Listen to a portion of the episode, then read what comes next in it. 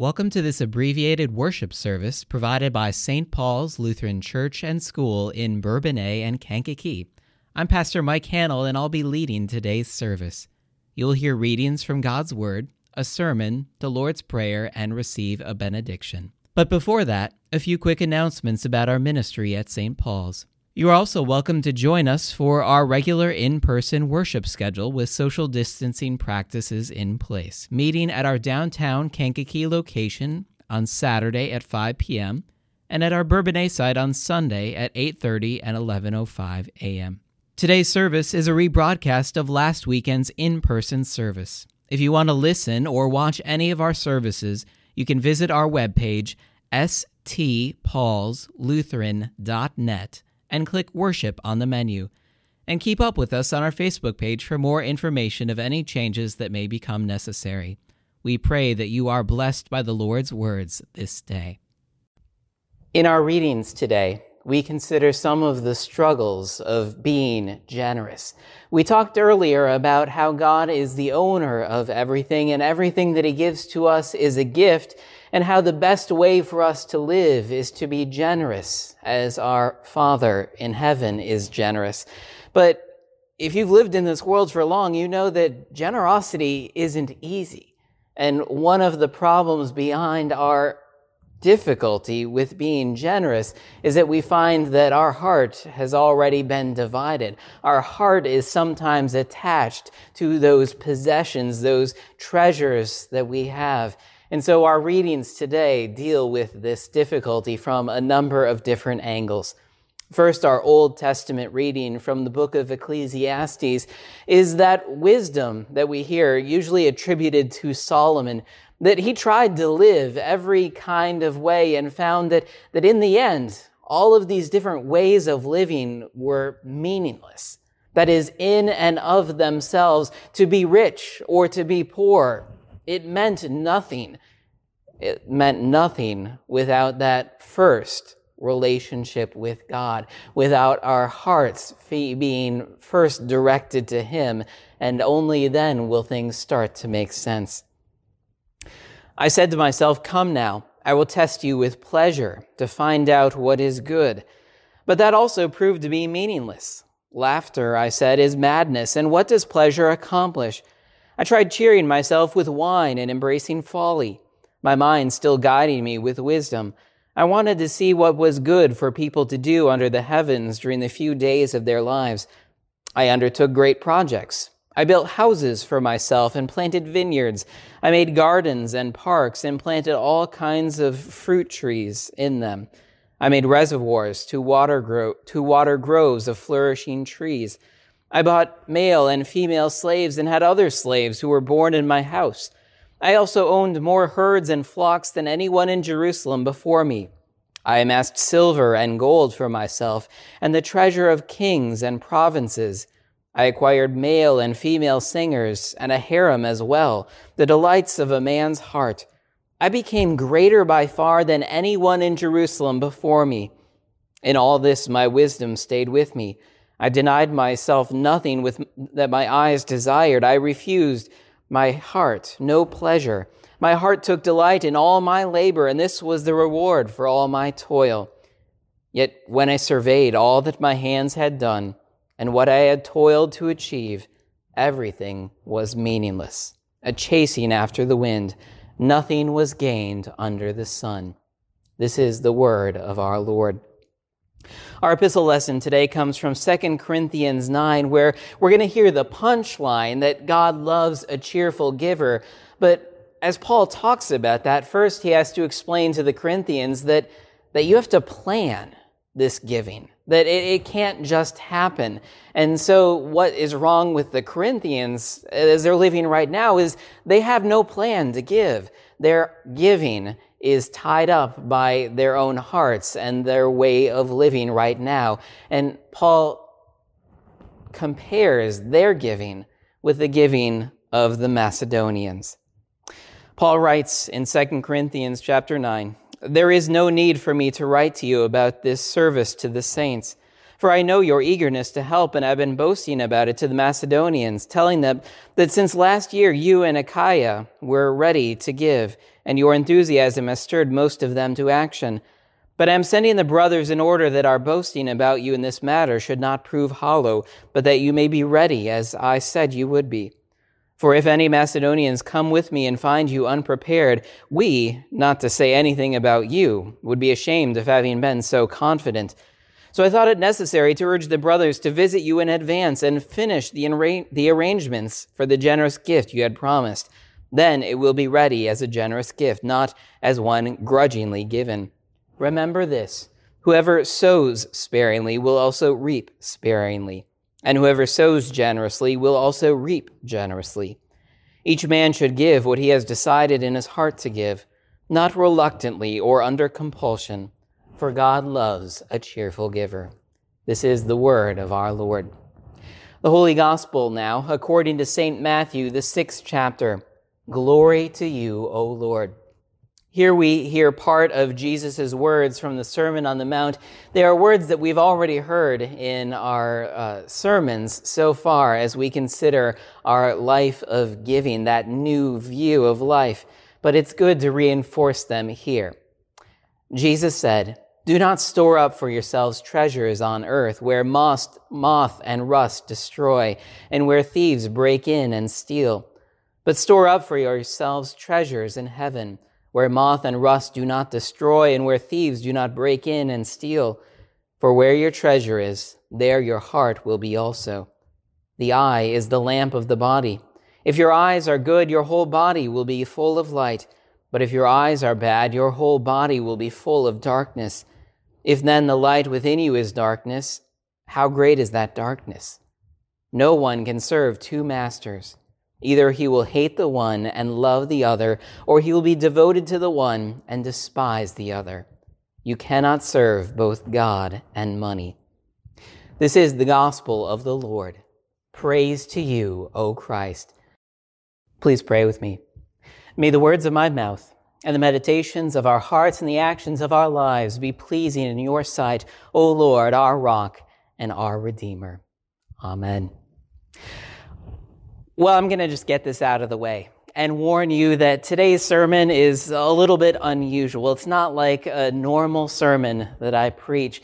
It's not necessarily drawn from the lectionary, the normal cycle of readings that we use. Instead, it is addressing a topic a topic that we've kind of been alluding to, working our way up to, a topic that has been addressed in our sermon series so far, but now I just want to take head on. It's the topic of money.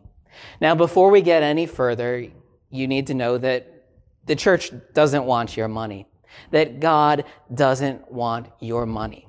That even though we are addressing the topic of money, that that's not what it's all about. Our gospel reading makes this perfectly clear. The fact that we've talked about before, how the Bible addresses money so often, it's not because it's about money that the Bible addresses money so often, but because the Bible is ultimately about our hearts, about our spiritual lives. And our gospel reading tells us that we cannot be divided, that we cannot serve God and money. And so one of those things will have to go. The problem isn't that money is the problem. Money, we already know, is a gift given to us. It is a tool. It is something that is neutral.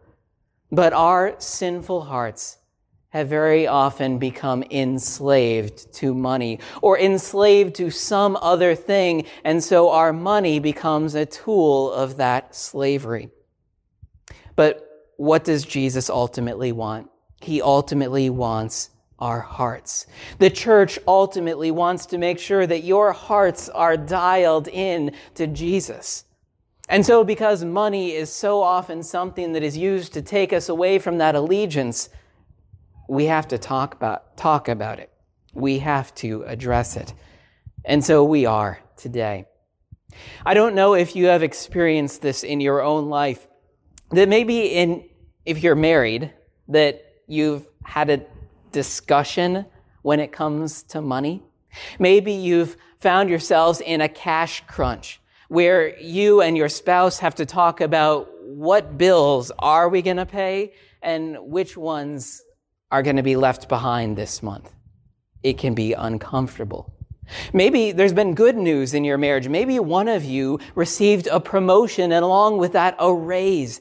And so you've had one of those discussions about what is it that we are going to do with this influx of money? How are we going to spend it? How are we going to allocate our new resources?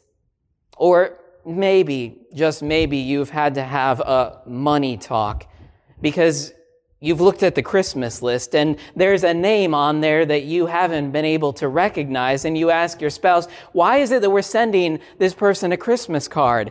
And they tell, tell you, oh, well, that's Jake. He's our FedEx man. You know, we see him every day when he comes to deliver your Amazon deliveries. Yeah. That's when you know it's time to have a talk. And if you've had a talk and if you've thought a lot about money in your relationships, like in your marriage, you'd know that there are people who are savers and there are people who are spenders. Only it's more complicated than that, isn't it? Because when it comes down to it, we all end up spending money. We all have to spend our money in some way. What you often find is that there are a lot of different kinds of spenders out there. And so you and your spouse might be spender, one might be a spender and one might be a saver, and you think, woo, this is the worst. If only we were both spenders or both savers, then things would be a little bit easier. But it's not that simple. Because what if you're different types of spenders? Maybe one of you is an impulse spender. If you're an impulse spender, you're the type of person who goes to a store and sees that easy chair that's there on sale. It's $400 originally, but it's half off, only $200, and so you must have it. And you come home with that $200 chair and you tell your spouse, look at this, I saved $200. And they look back at you and say, No, it looks like you lost us $200. Maybe you're a revenge spender. These are the type of people who, who repress their spending so much. They save and save and save until suddenly, suddenly they need to just spend somewhere. And so maybe they plan that weekend to Vegas and a few thousand dollars later they get back and they start that cycle all over again. Maybe you are a status spender. This is something we learn very early on in life. If you're a status spender, you recognized at school that when that one child brought that new toy to show and tell, that suddenly they became very popular in class. And so you begin to believe that you also needed to have the best and the newest thing in order to make yourself popular, in order to win friends. But there are other kinds of spenders out there. Maybe you're more focused on yourself and you're that special interest spender. You like golf and you like golf so much that you personally decided that you were going to devote half of your income to golf. And maybe that's a good idea, but maybe your spouse thinks it's a very bad idea. And one day you wake up to realize your golf clubs aren't in the car where you left them, but they're outside by the curb, ready for trash pickup. There are a lot of kinds of spenders out there, and maybe you listen to that list and think, wow, spending, you make it sound like such a negative thing. But it doesn't necessarily have to be. There's another type of spender out there that might be the type of spender that all of us should strive to be. That is the generous spender. That's the kind of spender I think Paul is talking about in our epistle reading from 2 Corinthians 9. This is the type of spender that Paul wishes the Corinthians would strive to be, that they would be just like their Macedonian brothers and sisters in Christ, that they give and they give generously. And this giving, when you hear about generosity, it has very little to do with the amount given. What Paul is actually talking about is the attitude, the spirit of the heart in which that gift is given. See, the Corinthians, they are not a poor people. The Corinthians were people who likely would have been loaded. They would have been very rich. Because if you lived in Corinth, you had the blessing of location. Corinth was much like New York or Hong Kong or Tokyo. Because of its location, it was at the crossroads of trade and commerce. And so there was a lot of money that flowed in and out of Corinth all the time. And as Paul addresses the Corinthians, he's not addressing them based on how much money they give. When he compares them to the Macedonians, what he is comparing is their heart. Because the Macedonians were very poor. And yet they gave out of their poverty, much like the story Jesus told about the widow giving that mite. And Paul says that he wishes the Corinthians would be just like that. And the Corinthians heard that message, and so they too promised to give a gift, a gift to benefit some of the poor Christians back home in Jerusalem. And Paul knew that they wanted to give this gift. He knew that, that he didn't demand it, but they freely offered it and promised it. He knew that they were starting to become those generous givers, but he also knew there was a potential pitfall. That's where I think we might be today. So far in our stewardship series that we are calling a new view of life, Pastor Copen addressed the big picture so that we realize that God is the owner of everything. God is the one who gives gifts to all of us, and everything that we have belongs to Him. We only manage it. We are only stewards of God's gifts to us. But we also talked about the nature of God's gifts. That God gives to us out of abundance. He gives to us out of His own generosity. And God wants us to imitate Him. He wants us to be eh, generous too, so that we as His sons and daughters would, would, would reflect His grace in our giving. And when you start to give generously, like the Lord has given to us. We talked about how you would know that joy that exists in giving. We talked about how you will be leaving behind this great legacy that, that shows other people, the people who are left behind, that your heart was not set in your stuff, that you did not treasure your material possessions. Instead, your treasure, your heart was set upon God and upon his promises.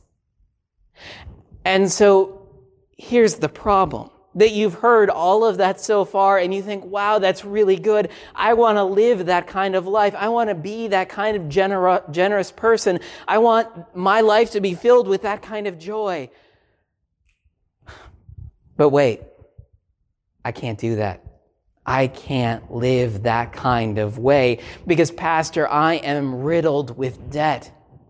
See, if I don't pay my debts, if I don't pay my bills, I will have nothing. I will have less than nothing. Even the things that I have will be taken away. I just can't be generous like that, Pastor. Or maybe you're somebody who lives on a fixed income. You, you can't make any more money, but you know what? The expenses they're not getting any less. They creep up and, and a little bit at a time, they chip away at what you once thought was your generous gift. It's getting smaller and smaller, and what can you do? See, my thought is that when you hear us talk about this generous giving kind of life, that rather than receiving it as this wonderful message that God gives to us, instead you are racked with guilt you feel helpless. You want to do that, but you can't. The, the flesh is willing, but the spirit is weak. The pocketbook is empty. And as Paul writes to the Corinthians, I think he's aware of this very thing. That for a lot of those Corinthians, their heart was in the right place. They had pledged this very generous gift. But Paul was afraid that just because they had a plan didn't mean they would be able to follow through on it. And Paul did not want to come and to have his arrival be an arrival that, that is filled with guilt and bad feelings, that the Corinthians all of a sudden will regret what they told Paul because guess what, Paul? The money, it's just not there. And so Paul taught those Corinthians, he told them that he would send ahead of time some of his brothers, some of his companions, and that they would help them prepare in advance that gift. That gift that, that he didn't demand of them. It wasn't a gift that they owed like a tax. This was something that they themselves pledged, they themselves promised. This was what they wanted to do. And so Paul said that these people ahead of time would prepare everything so that when Paul came, his arrival would be an arrival of joy. And so that he would be able to take that generous offering and bring it back to the Christians in Jerusalem and help them. See, Paul realized here an important principle. See, we've talked a lot about generosity, but we want to take a step back here to say that if you're somebody who's struggling with generosity, you're struggling with this message, the important thing that Paul realized is that you need to plan ahead of time. You need to plan your giving so that your giving doesn't become something that fills you with a lot of guilt.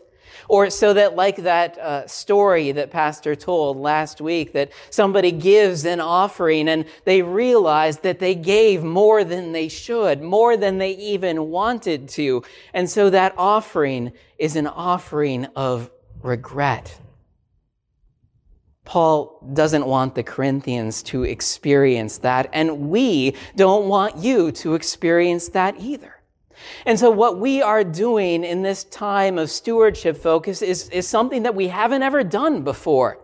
This is something that came out of our stewardship board.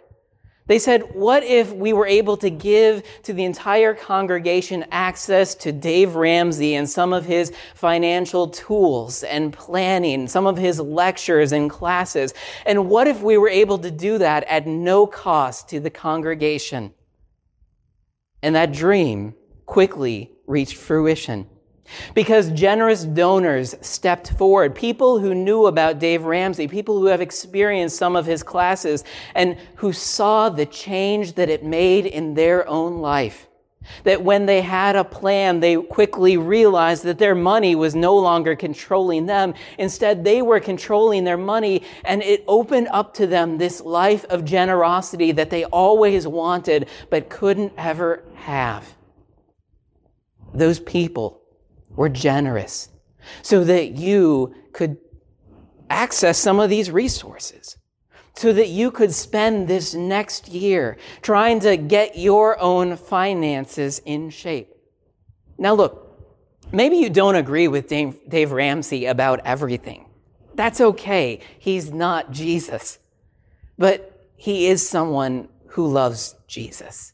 He is someone who loves Jesus and loves that financial world and tries to put those two things together and tries to deliver a message to you that would help you get your finances straight, that would help you understand money in a godly perspective, who would help you try to get everything in order so again you would know that joy that previously you didn't have access to. This Sunday, we're having a class between services that is simply an introduction to some of those resources. You can also go straight to our website and click the Ramsey Plus item on our menu, and you can start your own account. You can browse through some of those resources. And when January comes, when that new year comes, we're going to offer a number of different small groups and classes so that you don't have to go through this by yourself because it's not easy. Sometimes you need somebody to walk alongside you when it comes to finances. You need somebody to give you that tough love, somebody to tell you no sometimes when you're not able to yourself. You need somebody to encourage you along the way. We want to help you with that. We want to walk alongside you in this journey. See, it would be easy to give out pledge cards and say, all right, we've talked about money. We've talked about how God's the owner of everything. We've talked about how God wants you to be generous. So it's time to pony up. How much can you give? But we realize that there's more to it. That there's more to what's happening in your own households. There's more to what's happening in your own life. And so we want to take a step back. And we want to help you get some of those things in order. You shouldn't be controlled by your money. It is a gift that God has given you. And God has given you that gift so that you would be blessed, but also so that you would be a blessing to other people. See, that's what Paul was talking about when he says God loves a cheerful giver. God loves that person who realizes everything that God has given to them and, and makes a plan for it. See, this isn't just about our money. That's true about your time and your talents as well, isn't it? That unless you make a plan for it, you quickly realize that you run out of time, you run out of energy, you run out of resources. And while making a plan may not be your first thought, it may seem too much like homework. If you make some of these steps, it opens up a new kind of living for you. And I think it's really a godly kind of living. See, when your finances start to come into order, then when it's time to give. Then when there's a need, when there's something that you have a passion for, when there's some way that you want to bless somebody, you don't reach into your pocket and say, well, how, how much can I give? How much is there? How much do I need next week? You have a plan. You are prepared and you can bless that person. You can bless our congregation. You can bless our school. You can go to work for God's kingdom. And when you live that kind of life, that's when you experience that joy, that joy in generosity. Generosity is not about a dollar amount. It's not about being able to give 10,000 or 100,000 or 1 million dollars. Generosity starts here. It starts in your hearts. Maybe you need help with your generosity, though. Maybe you need help because you are still weighed down. You are in slavery to your debts. You need a plan. You need help. This year, we want to walk alongside you. We want to be able to bless you in this way so that you can become a blessing and experience that joy on a whole new level. Amen. And now may the peace of God, which surpasses all understanding, keep your hearts and your minds in Christ Jesus, who is our Lord and risen Savior. Amen. Into your hands, O Lord, we commend all for whom we pray, trusting in your mercy through your Son, Jesus Christ our Lord, who has taught us to pray. Our Father, who art in heaven, hallowed be thy name. Thy kingdom come, thy will be done on earth as it is in heaven. Give us this day our daily bread, and forgive us our trespasses, as we forgive those who trespass against us. And lead us not in temptation, but deliver us from evil. For thine is the kingdom, and the power, and the glory, forever and ever. Amen. And now let us bless the Lord. Thanks be to God. The Lord bless you and keep you. The Lord make his face shine upon you and be gracious to you. The Lord look upon you with his favor and give you his peace. Amen. Thanks again for joining us in this time of worship. From all of us at St. Paul's Lutheran Church and School, we thank you for listening. You can continue to hear our online worship services on our website. Just go to stpaulslutheran.net and click Worship on the menu. God's blessings to you this day.